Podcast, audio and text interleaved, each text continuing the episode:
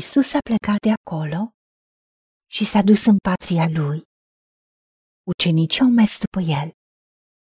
Când a venit ziua sabatului, a început să învețe pe norod în sinagogă. Mulți, când îl auzeau, se mirau și ziceau, de unde are el aceste lucruri? Ce fel de înțelepciune este aceasta care i-a fost dată?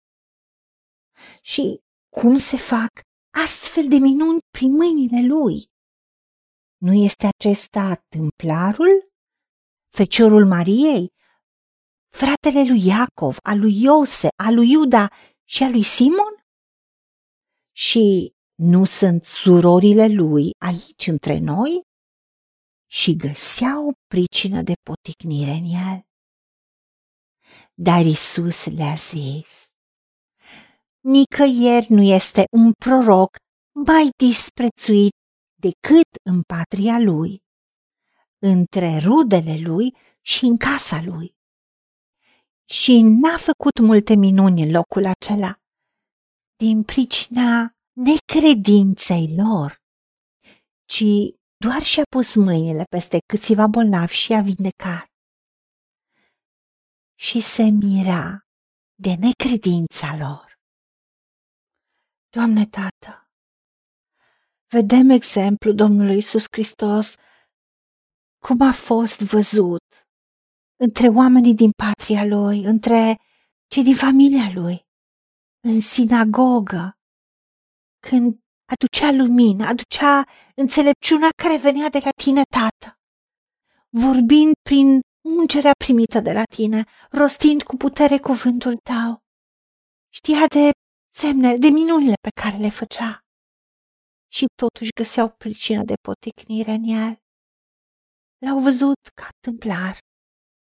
L-au văzut ca fiul Iosif, ca fiul Mariei, ca fratele lui Iacov, Iose, Iuda, Simon, a surorilor lui.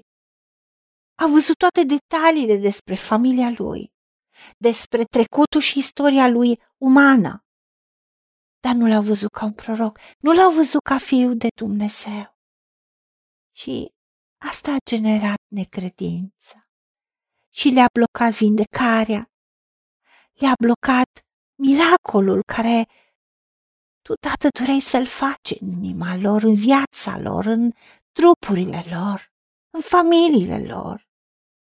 Doamne, ajută-ne să vedem ca o încurajare pentru că dacă Isus a spus că niciun proroc nu este mai disprețuit decât în patria lui și între rudele și în casa lui, când n-a putut să facă multe minuni din cauza necredinței lor, cu atât mai mult noi. Dar Isus s-a uitat la tine, tată. El și-a știut identitatea și a știut misiunea și viziunea. Și chiar dacă s-a mirat de necredința lor, nu s-a oprit acolo. Pentru că dacă rămânea în zona în care s-a născut, misiunea și viziunea lui puteau rămâne neîmplinite. De aceea Isus a rămas în ascultare de tine, Tată, și s-a dus oriunde tu l-ai trimis. Și tu ți-ai manifestat gloria și puterea prin el, iar ucenicii lui au putut să vadă diferențele. Ajută-ne să rămânem în credința că Tu ești și noi suntem în Tine și cu Tine și cu Hristos în Dumnezeu în locurile cerești. Suntem cetățeni ai cerului și noi nu aparținem lumii acesteia, pentru că așa cum ești Tu, suntem și noi lumea aceasta, Doamne Iisuse și vrem să ne uităm la tine ca și căpetenie și desăvârșirea credinței noastre, care pentru bucuria care ți-a fost pusă înainte, chiar ai disprețuit rușine, ai suferit cruce, așa cum stai la dreapta Tatălui. Ajută-ne să vedem oamenii cu ochii tăi, să luăm exemplul tău și să ne uităm la spiritul care guvernează acea persoană. Pentru că dacă ești tu Dumnezeul nostru, acolo este puterea ta de Dumnezeu și prin Iisus Hristos în noi locuiește toată plinătatea Dumnezeirii. Dar noi trebuie să eliberăm puterea care locuiește în noi ca să lucreze prin noi. și în același timp să nu uităm că acolo unde nu ești tu, este diavolul, care se poate manifesta în diferite moduri. Și să nu uităm că nu avem de luptat împotriva cărnii și sângelui a manifestărilor omului aceluia, persoanei aceleia, ci împotriva căpeteniilor domnilor duhului răutăți. Ca să ne împotrivim diavolului și să rămânem tari în credință și să ne uităm la tine ca exemplu.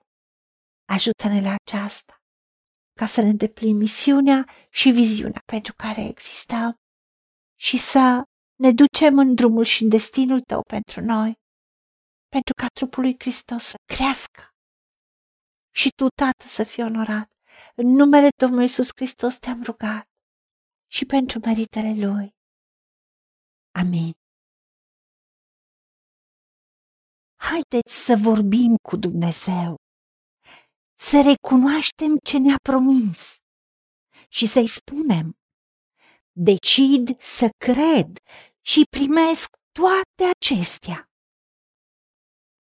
În secțiunea Notițe găsiți versete biblice folosite. Iar pentru mai multe informații sau modalități în care puteți susține ceea ce facem, vă invităm pe site-ul nostru www.angelaberacamission.org. Fiți binecuvântați!